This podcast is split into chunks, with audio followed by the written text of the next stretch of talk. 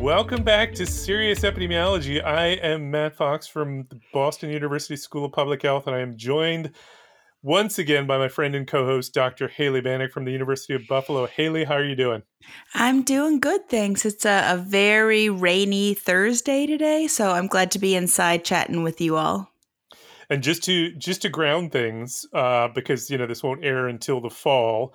Uh, what happened today in the Olympics? Today, well, last night. Last night there was all this discussion of Simone Biles um, you know, walking away and and needing to do so for her mental health. And I support that and applaud that and am proud of her regardless. Me too. Good for Simone. I say she's still the she is still the goat for no quite no no she question is. And even it. though she's not Canadian, I will still support her in this Olympics, which is you know a big step for me. Yeah, that's a big thing. You have real real issues with the fact that in the United States the only Olympic coverage is of the United States. It is, you know, I, I, I struggle with that. And Matt, for the record, for those who listened to a previous episode, this is the first year skateboarding is in the Olympics. Yeah, you're right. You're you're right. I had to I Wikipedia it afterwards. But but I feel like I've seen it before. So what am I remembering? Like Saturday afternoon X Games or whatever they broadcast to fill the time on Saturdays. Probably. You're probably right. Well, anyway, enough Olympic talk. So, uh, for everyone who who is joining mid-season, just a reminder that this season uh, of Serious Epi, we are devoting entirely to the new edition of Modern Epidemiology. And today we have a fantastic guest with us. So we are very pleased to welcome Dr. Elizabeth Stuart to the podcast to talk about measures of disease frequency, something that Haley and I have uh, twisted ourselves in knots over that we thought was quite simple. But so we're very happy to have her here. Uh, Dr. Stuart is professor and vice dean for education at the Bloomberg School of Public Health at Johns Hopkins in Baltimore. She trained as a statistician, but her primary research interests are in the development and use of methodology to better design and analyze the causal effects of public health and educational interventions. She is also the most recent recipient of the Marshall Joffe Award for Epidemiologic Methods at the Society for Epidemiologic Research. I have heard you say in the past, Liz, that you are not an epidemiologist, but we certainly consider you to be one. So, welcome to the podcast, Liz. Thank you. I'm super honored to be kind of an honorary epidemiologist, even though I don't have formal training in the field. I, you know, as far as I, so what makes somebody an epidemiologist? As far as I'm concerned, you have, you have done more for the development of methods in the field than, than most people who call themselves epidemiologists. So I don't see, I don't see any distinction there. Oh, well, I appreciate that. I, I, I, straddle a lot of worlds. And so it's always, it's incredibly gratifying as a statistician to then be able to make these contributions in different fields. And, and I'm happy to be an epidemiologist and an education researcher and a mental health researcher and whatnot. So, um, but you all, I think the epi, the epi crowd might be among the most fun.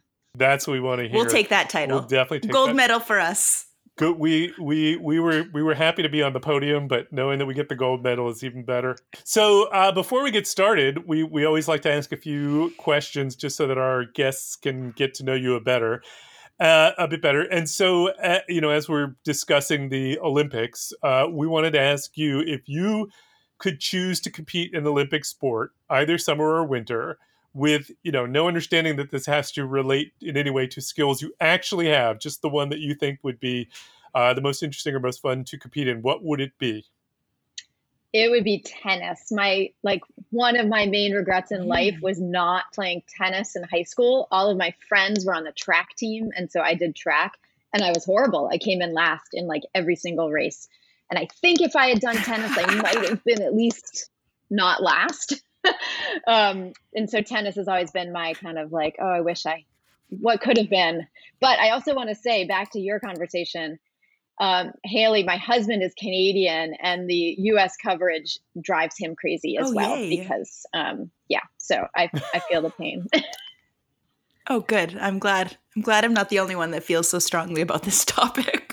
It's an important one. It's an important one. I are there not like Canadian channels you can watch? You can't get them here. Wow. Okay. Well, there you go.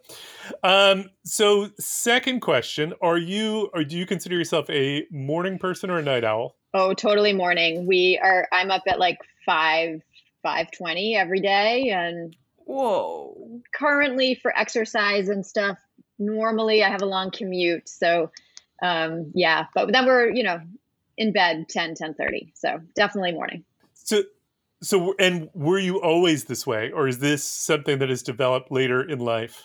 Uh, i would say always. I, you know like in college i was the one who would be like first to leave the hallway and just go to bed and was never one for staying up late. So yeah.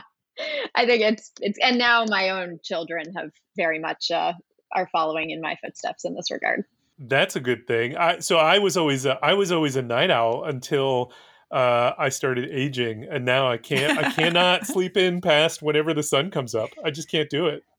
Yeah, I do notice that you often respond to emails at like six a.m. on the dot, and I get it many hours later um, because you seem to be very productive in those early hours, Matt.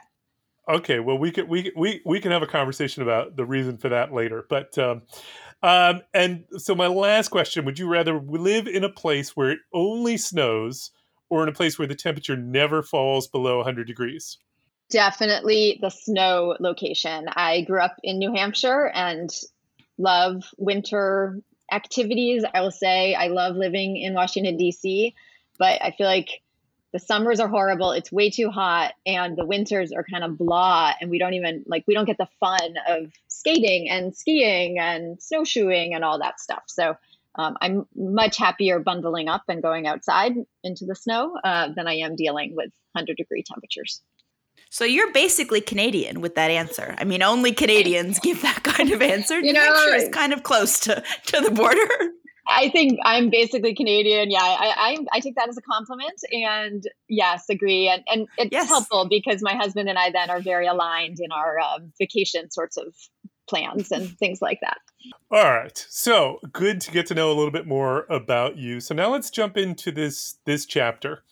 So chapter four of this textbook begins the process of talking about the what what we think of as the basic building blocks of epidemiology and statistical methods, which are measures of disease frequency. Essentially, how do we count and summarize disease? Um, so when we uh, recorded the episode that that Haley and I did talking about this chapter, I was I, I well not only I feel very strongly that the first part of the chapter where they talk about types of populations and cohorts is the harder part of this chapter Whereas Haley, in her infinite wisdom, felt that the uh, the second part, where they talk about incidence and rates and things like that, is the more difficult part of the chapter. So when when you went through it, what was which which do you find the more challenging? So for me, the second part was definitely more difficult. I will say, as a statistician, yes. yeah, yeah, oh. I guess I, am Team Haley on this one. Uh, as a statistician, yes. I never learned this stuff. Like I I never learned this formally and have kind of picked it up here and there. Um, you know, it's one of these times where people, I think, assume that statisticians get training in all of these different areas, but there's huge sort of things like this of like different ways to measure things that I've just never actually learned. Um, and so, yeah, totally second part. Team Haley. Okay, so I, I, then I have a follow up question on that because it, it, I think it raises a really interesting point, and you know because you, in addition to the the hat that you wear as as a methodologist and a and a statistician, you're also uh, very focused on education. I I'm curious whether, in your experience, maybe the way that that things are taught at Hopkins, um, whether you find there's a disconnect between um, the way that we teach uh, biostatistics and epidemiology and whether that ever causes problems or do you in your program you know integrate them very very well such that they sort of people are coming at it from a very um, coherent you know viewpoint? Well of course you know we do a great job and um, you know very cohesive. Um, no i think for me one of the big things that comes up is and uh, this was this took me a long time when I was first teaching in public health was in my pre public health world, I very much was usually dealing with continuous outcomes. And it was interesting to me because some people, I think, mm-hmm. just come mm-hmm. to the mm-hmm. conversation assuming a continuous outcome, and other people come to a conversation assuming a binary outcome. And the, the epi types tend to be sort of more in that so binary true. outcome world. And what's interesting to me is I think there's subtle differences that then come out where you can easily be sort of talking across each other because of this sort of different underlying sense of kind of what you're talking about.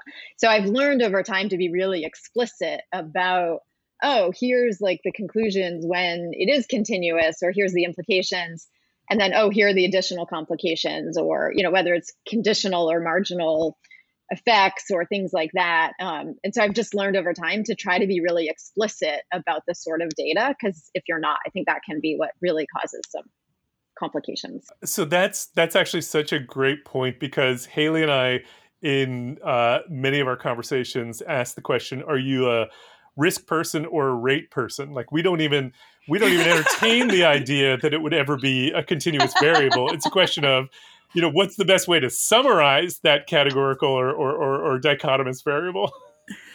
That's um, true. Um, so that's really interesting. I mean, because you know, I in my training, there was definitely, um, you know, it, the biostats was taught by the the biostatistics department. The epi was taught by the epi department, and you know, the epi department was where I got much more of the focus on you know causation and in the stats department was where i got much more of the focus on how do we model the data whether you're talking about you know, causation or or not and you know, I, I always, I've always thought that maybe we would do better for the students if we really kind of came together and and thought through what's the what's the ideal way to to teach this so that they are getting a very coherent message. I don't know if that's something that you all are are, are thinking about at all. Yeah, definitely. I think um, that def- that comes up to some extent. We more and more are having classes that try to cut across. Uh, so I teach a course on causal inference where, yeah, often they've kind of they have the epi baseline and the biostat baseline, and then it is in my class that we kind of grapple with some of these sorts of things. Um, John Jackson's another person who's teaching a class that sort of I think is cutting across to some extent. Those are more for the PhD students. I think there's yeah. probably more we could do, especially for the master's students. Absolutely. Um, okay, so in terms of this chapter, are there were there things that that kind of stood out to you as being either particularly novel or particularly insightful yeah you know as i was implying earlier i certainly there's a lot i learned in this chapter and kind of the well you know there are complications with it but sort of the clarity of thinking through the different sort of inadvertent biases that can come in if you're not clear about how you define things and i think for me as someone who is a causal inference person primarily, um, I think it was it's just really helpful to have that clarity about who is the population. Um, again, sort of what are the biases in sort of numerators and denominators, and again in ways that might be fairly subtle. I will say I my original like my dissertation research was more in education research. And there there's similar aspects with cohorts with like students moving in and out of schools.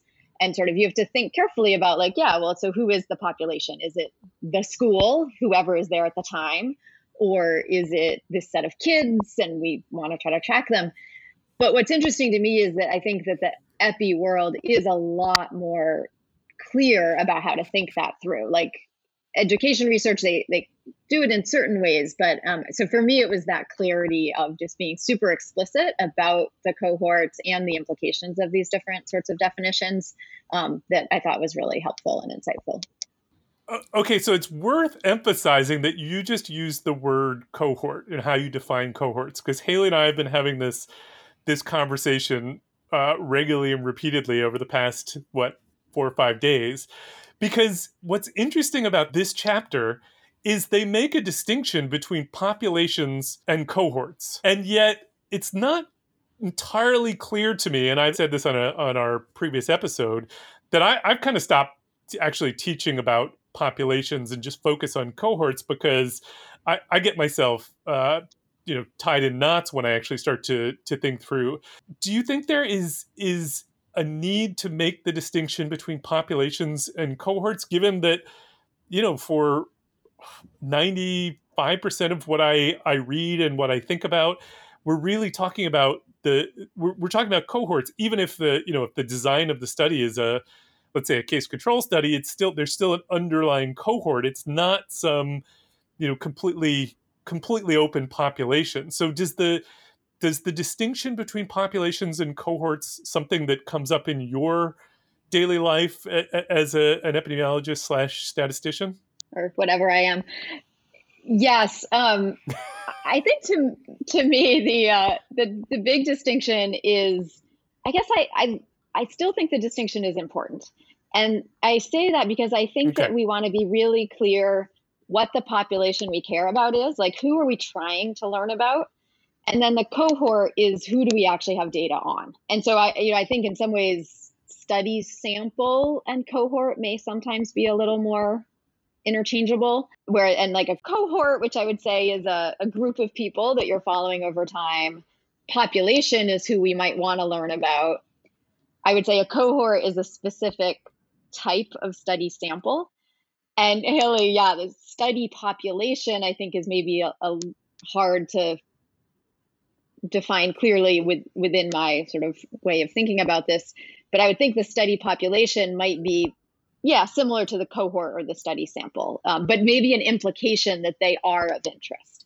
And, and in part, I'm sort of harping on this because I, I will say one of the things I think students often don't get taught enough or we as researchers don't think about enough is who is missing from our data you know the sort of we want to be learning about mm. some population and then we have data in front of us and those are not necessarily the the, the people we have in front of us of us the people we have data on are not necessarily the population we actually care about and so I, I think it's really important to keep that distinction and this reminder of like who are we missing um, and so that's why I, I try to distinguish those in that way.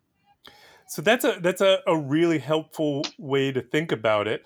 I you know when I thought about it when I read through the chapter in my mind I was thinking well so eh, we're having this discussion of whether you can have an open cohort or whether a cohort by definition means you are you are it's closed because once you're in the cohort you know you're always in the cohort even if you're lost to follow up you're still a member of the cohort we just can't observe you and i wondered whether the distinction between population and cohort is made here because you you could think about an maybe not an open cohort but an open population that you were interested in in studying but I, I just think the reality is we don't do that all that often such that you know maybe the the distinction is there for situations that we just probably don't encounter all that often.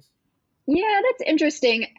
I guess I the way I think about it is like an, you could have an open population if it was, for example, um, you're trying to study people in Boston, Massachusetts, and people are moving in and out of Boston, but you're interested in sort of the health of Boston, and you are collecting data on them, and and so they could be sort of coming in and out of living there.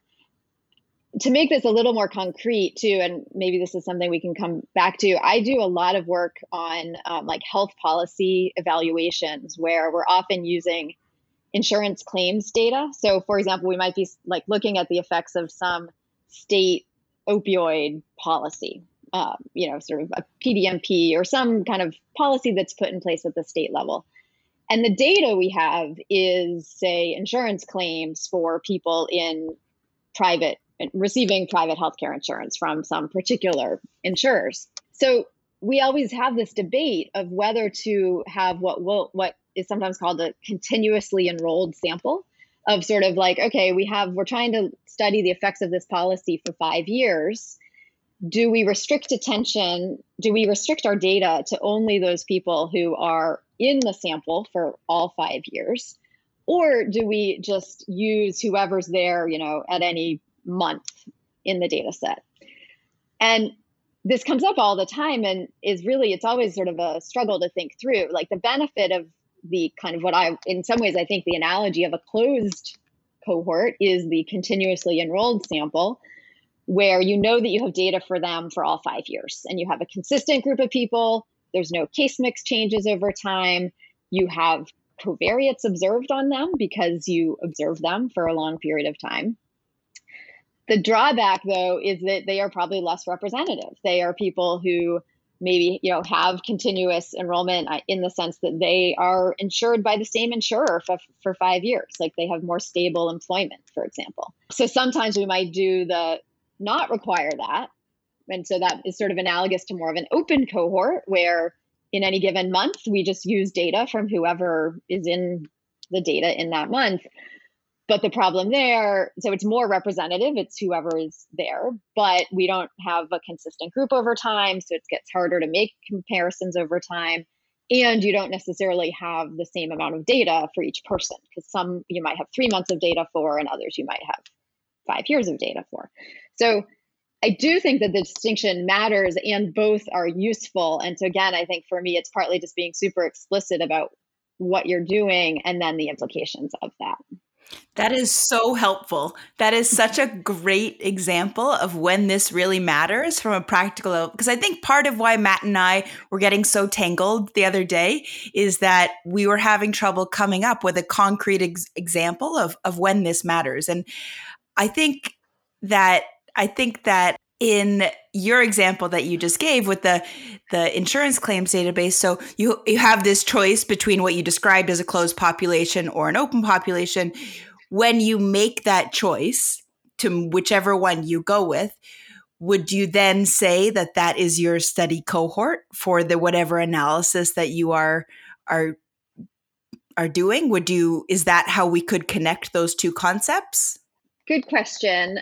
I think maybe this is semantics, but if it's the continuously enrolled sample, I would call that a cohort. It's sort of it's a cohort of people we observe for five years. If it's the non continuously enrolled sample, so where it's sort of month to month changing, I don't think I would call that a cohort. I would call that our study sample or our, you know, the enroll, you know, the included sample, something like that. But I, for me, cohort implies you know consistent longitudinal measurement on the same group of people. Um, and so i would make I, I don't think i would use cohort for the for the non-continuously enrolled data set. So that so this reminds me of a paper that miguel hernan had a few years ago maybe more than a few years ago now about looking at hormone replacement therapy. And he he broke things into two year chunks. And so, in the trying to cut, bring back to uh, the analogy that you just had, um, if it were an open population, you could have a cohort enrolled for July 2021 and then a cohort enrolled for um, August 2021. You know, so you could structure it in a way where you have True. cohorts within your population, I think. And in the same way, in, in Miguel's analysis with the hormone therapy, he had where you user for this I think it was a two year block, this two year block versus that two year block versus the last two year block, etc. So you are constructing cohorts from within your population. Yes, yes. And to extend that, one analysis might use multiple cohorts by that definition. Mm-hmm. Right. Yep. Yep. Right. So, so, so, can I just ask here because uh, I'm just thinking through that example that you gave, and I, I have to just explain to the listeners when when Haley was talking previously, she paused at some point. That's because I have this habit of making funny faces when I'm confused about something or um, maybe disagree. So I will try and stop doing that, Haley, so I don't uh, cause you to stop. But the, what's interesting to me about the example that you gave is, well, I guess I'm curious. I mean, do we do we really care about a population of people who are insured in that case, or are we just using the insurance because that's where we can find the data? But really, what we care about is you know how a particular policy might affect you know anybody. In which case, we're we're using we, we as Haley said. I mean, we could then define cohorts, or as as you you pointed out, we could define cohorts from within the insurance claims database to be able to to avoid that um, open population or assuming we want to avoid it i always assume we want to avoid open populations because i think of closed populations as easier to understand what I'm doing, but maybe I'm I'm making an assumption there that's not true. But do you do we actually care in that case about the open population, or in the example you gave of the health of the population of Boston? I suppose you know a health department might be interested in that from a surveillance standpoint, but from once we sort of build into thinking about um, you know etiology or or or you know policy effects, are we interested in open populations still? I think yes, or you, or we can be. And I think that the key is to be clear that like there's not one right answer all the time, and that it it is going to depend. So typical statistician answer, you know. So yeah, ideally we are all in. Ideally, from a data perspective, we are all in Scandinavia, and we have like all of this data on everyone in the country. The challenge that you alluded to is like the problem is, yeah, we might have a, a law that was passed in Pennsylvania. We might want to study that. We don't actually have data on everyone in Pennsylvania longitudinally, etc.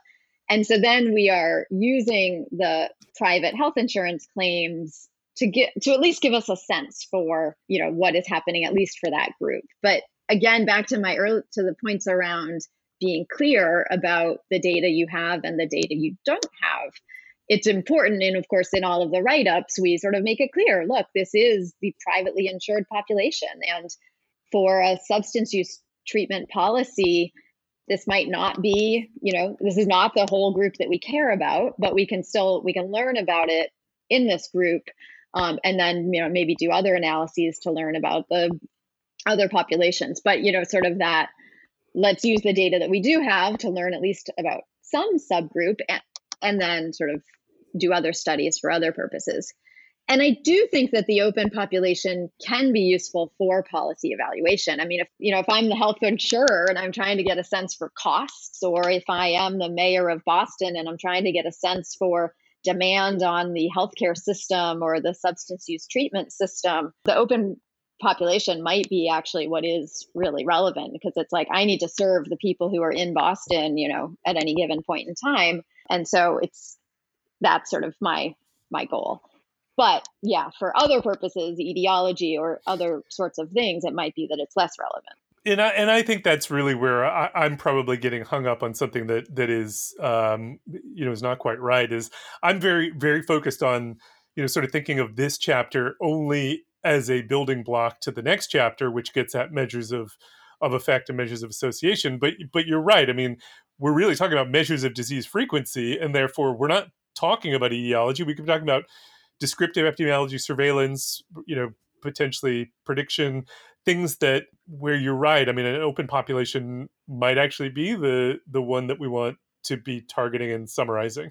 That's what I was going to say in response, Matt, uh, to your point. Um, I guess I have two points to make. First is that uh, there is a lot of epidemiology beyond etiology, and You're you know, right. there. I think COVID in particular has highlighted that for all of us, but the tremendous value of surveillance and descriptive epidemiology and the complexities of surveillance and descriptive epidemiology because the populations can be so hard to define sometimes. Those are really challenging topics. So I, I do appreciate that they're discussed in the book.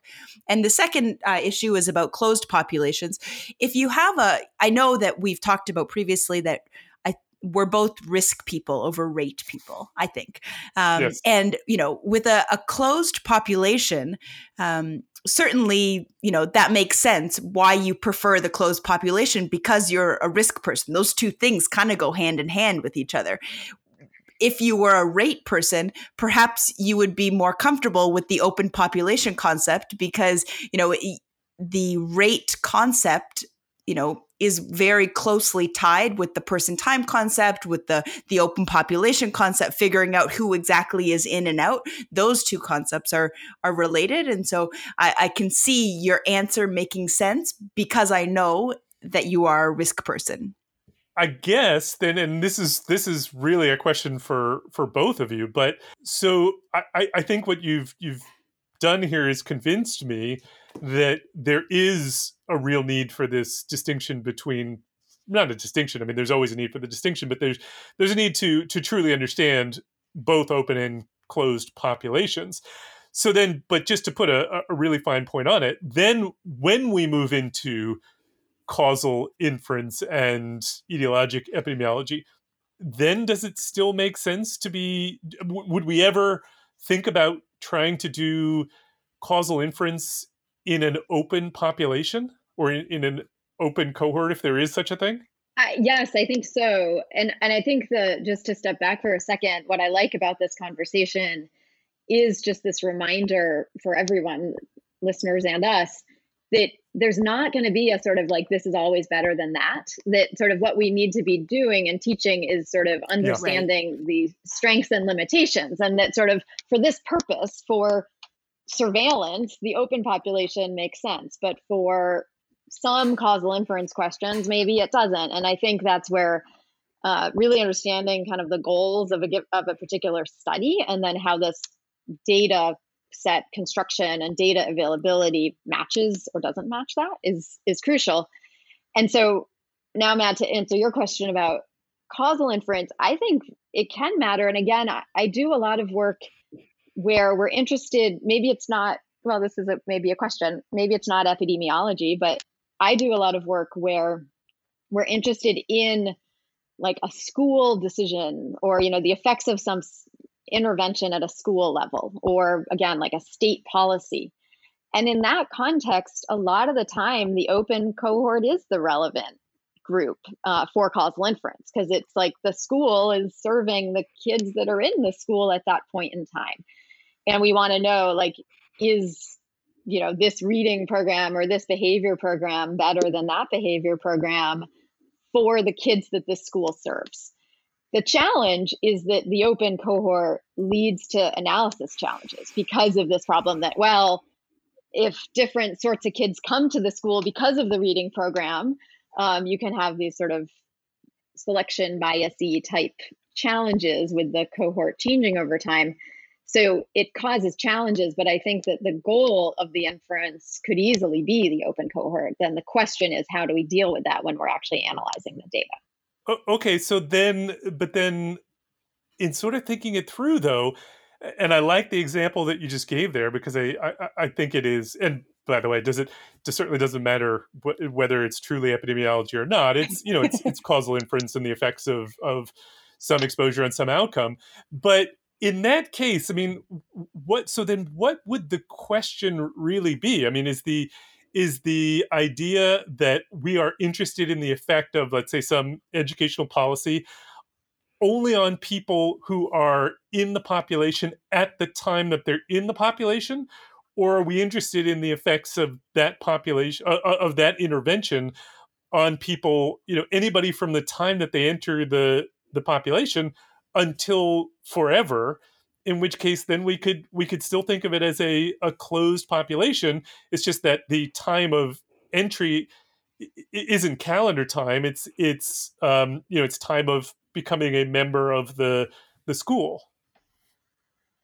Oh that's interesting. Yeah i mean if we sort of broaden our definition it's like maybe the population really is kids in a particular city or something and you know whether they enter the school or not at a given point in time. Um, this is where my brain might get fried. Again i think i would just go back to the the need to mine too. clear. us too.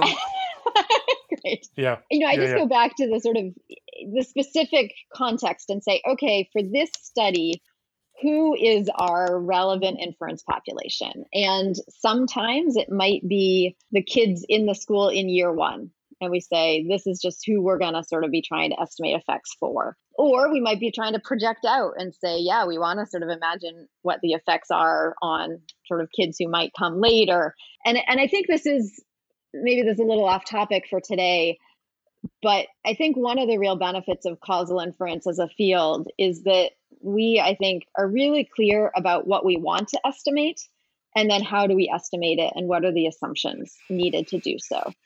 And so, like in this example with the schools, I think step one is to have a quest, uh, have a conversation with the scientific researchers to say like who is the population of kids you care about and sort of how do we want to define that and then say okay now what data do we have and how do we sort of use our data to get at the thing that we're trying to get to.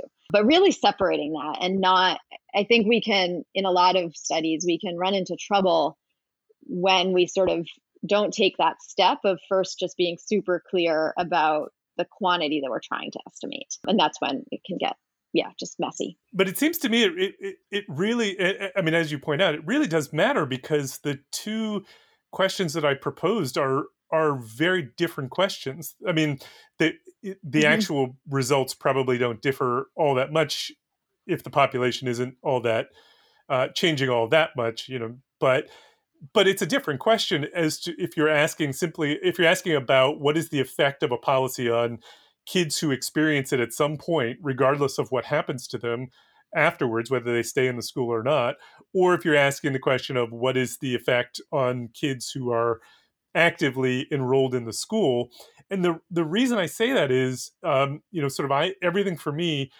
when i try to think about effects goes back to the the counterfactual model and i don't I don't know how to incorporate into the counterfactual model this idea of a transient population.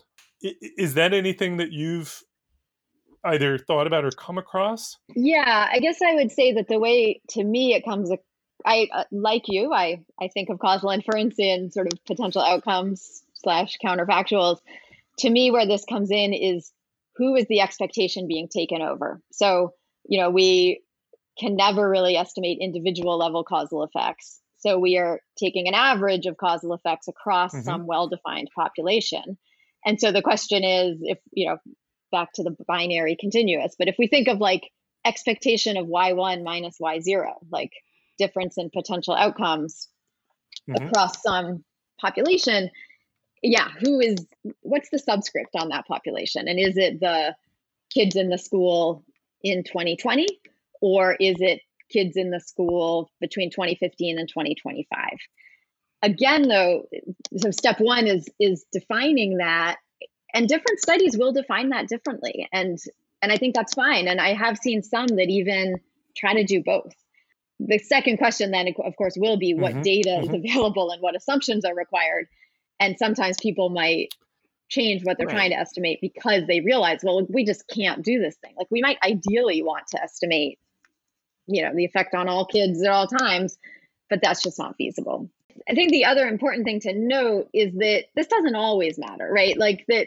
really a, what we're talking about here like these mm-hmm. distinctions matter if there's sort of underlying heterogeneity so either underlying heterogeneity in risk or underlying heterogeneity in, in effects and I think the challenge is that mm-hmm, some mm-hmm. sometimes mm-hmm. some fields implicitly assume there's some ground truth that the effect is two all the time.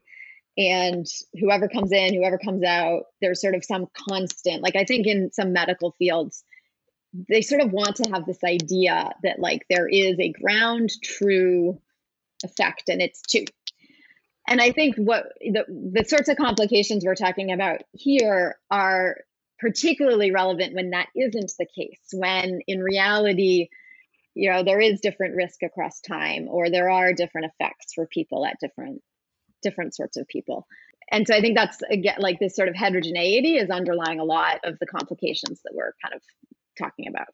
Matt, I think one of the reasons that you and I struggled with this concept so um, so much the other day um, is because it really it's such a cliche epi answer but it really does depend i mean sure.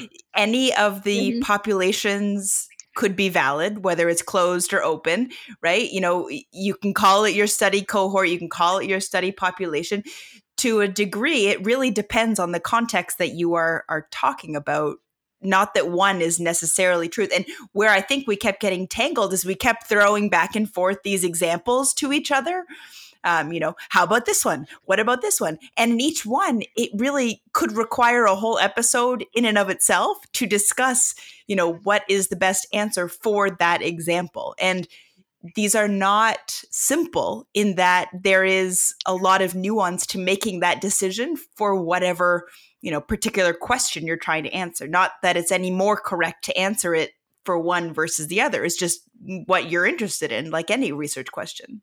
Yep, I, I, I think that's so well said, and I, I I couldn't agree more. And I do think that this what this conversation has really done for me is helped me decouple the idea of disease frequency from from from measures of effect and association because they are related, but they are you, you can have you know dis- measures disease frequency completely independent of uh, you know using that for associational or, or, or causal purposes, and therefore you know you the, the way that you define the population that you're going to measure those in may be very different eh, depending on your your goal so let me ask this question then.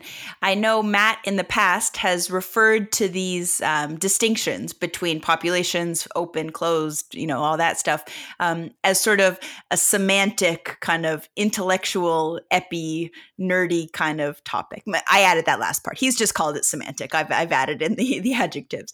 So to both of you, um, do you think this discussion is just semantic? Because I now have a, a particular view that I actually don't think it's semantic. I think it's actually quite an important discussion to have um, that we don't have often enough, perhaps. And maybe that's why we struggle with it. We're not as comfortable or well versed in, some of this terminology because we take it for granted sometimes.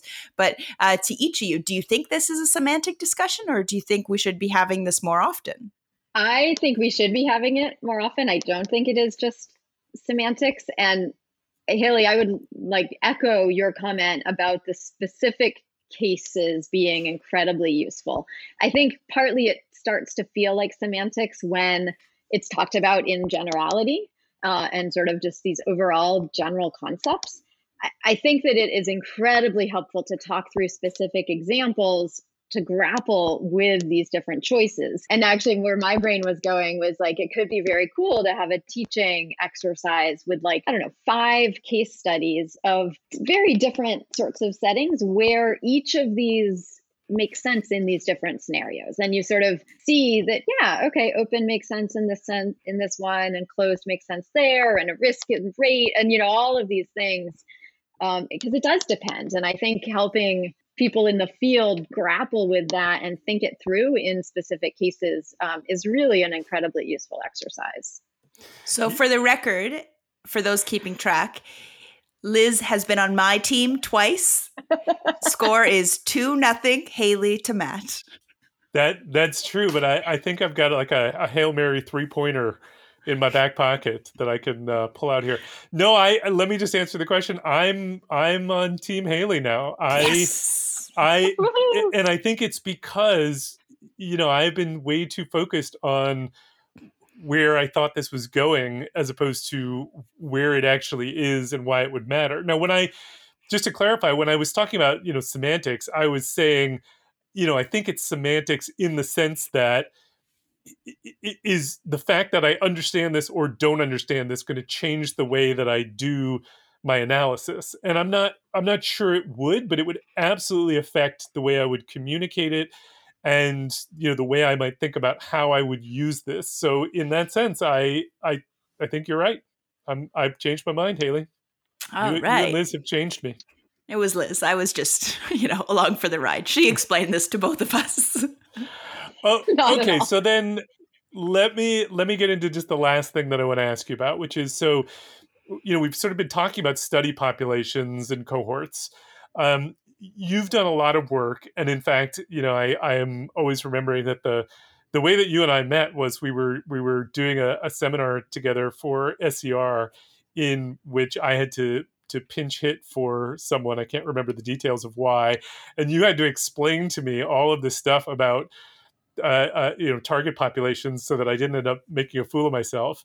Um, can you can you talk to us a little bit about how you think about target populations um, and how these concepts of, of external validity and target populations relate to each other? Yeah, I think it it's really a continuation of what we've of some of what we've talked about already. To me, this the target population is this when we're thinking about like what are we trying to estimate, it's the group that we are trying to estimate that for. And so if we're taking in statistics speak for a little bit, um, if we're taking an expectation, who is that expectation being taken over? Ideally, sort of not in our data set, but ideally, like if we have a policy or practice decision, or we're trying to understand disease etiology in some population, what is that population? Is it people in Boston? Is it people in Massachusetts? Is it people in the United States? Um, is it people over age 65? You know, sort of that kind of who are we trying to learn about? The challenge and sort of what we're, one of the themes from today is the data that we have often doesn't exactly match that target population. And so then in any given study, we need to be thinking about how do we use the data we have as well as possible, but where we still have that target population sort of in mind and, and we're, we're targeting it. Um, and or is it that we just can't target it and we have to be upfront that in reality our analysis is for this other, you know, slightly different population and just acknowledge that that may or may not really be reflecting our true target population. I, I think that's a really helpful distinction, and I, I think it's it's so important that we understand that.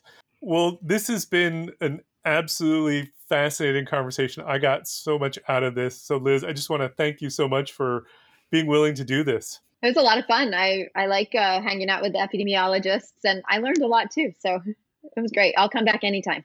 Oh, yes, please. Fabulous.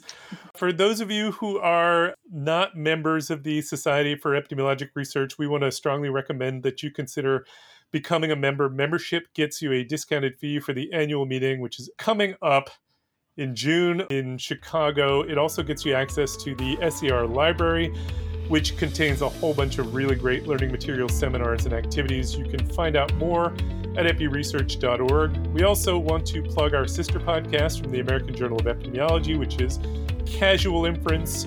If you like this podcast, we think you will like that one. So we really appreciate appreciate you listening, and we hope you'll look out for our next episode. Just a reminder that the views expressed in this podcast by both the hosts and any of our guests are ours and their views alone and do not represent the views or opinions of the Society for Epidemiologic Research.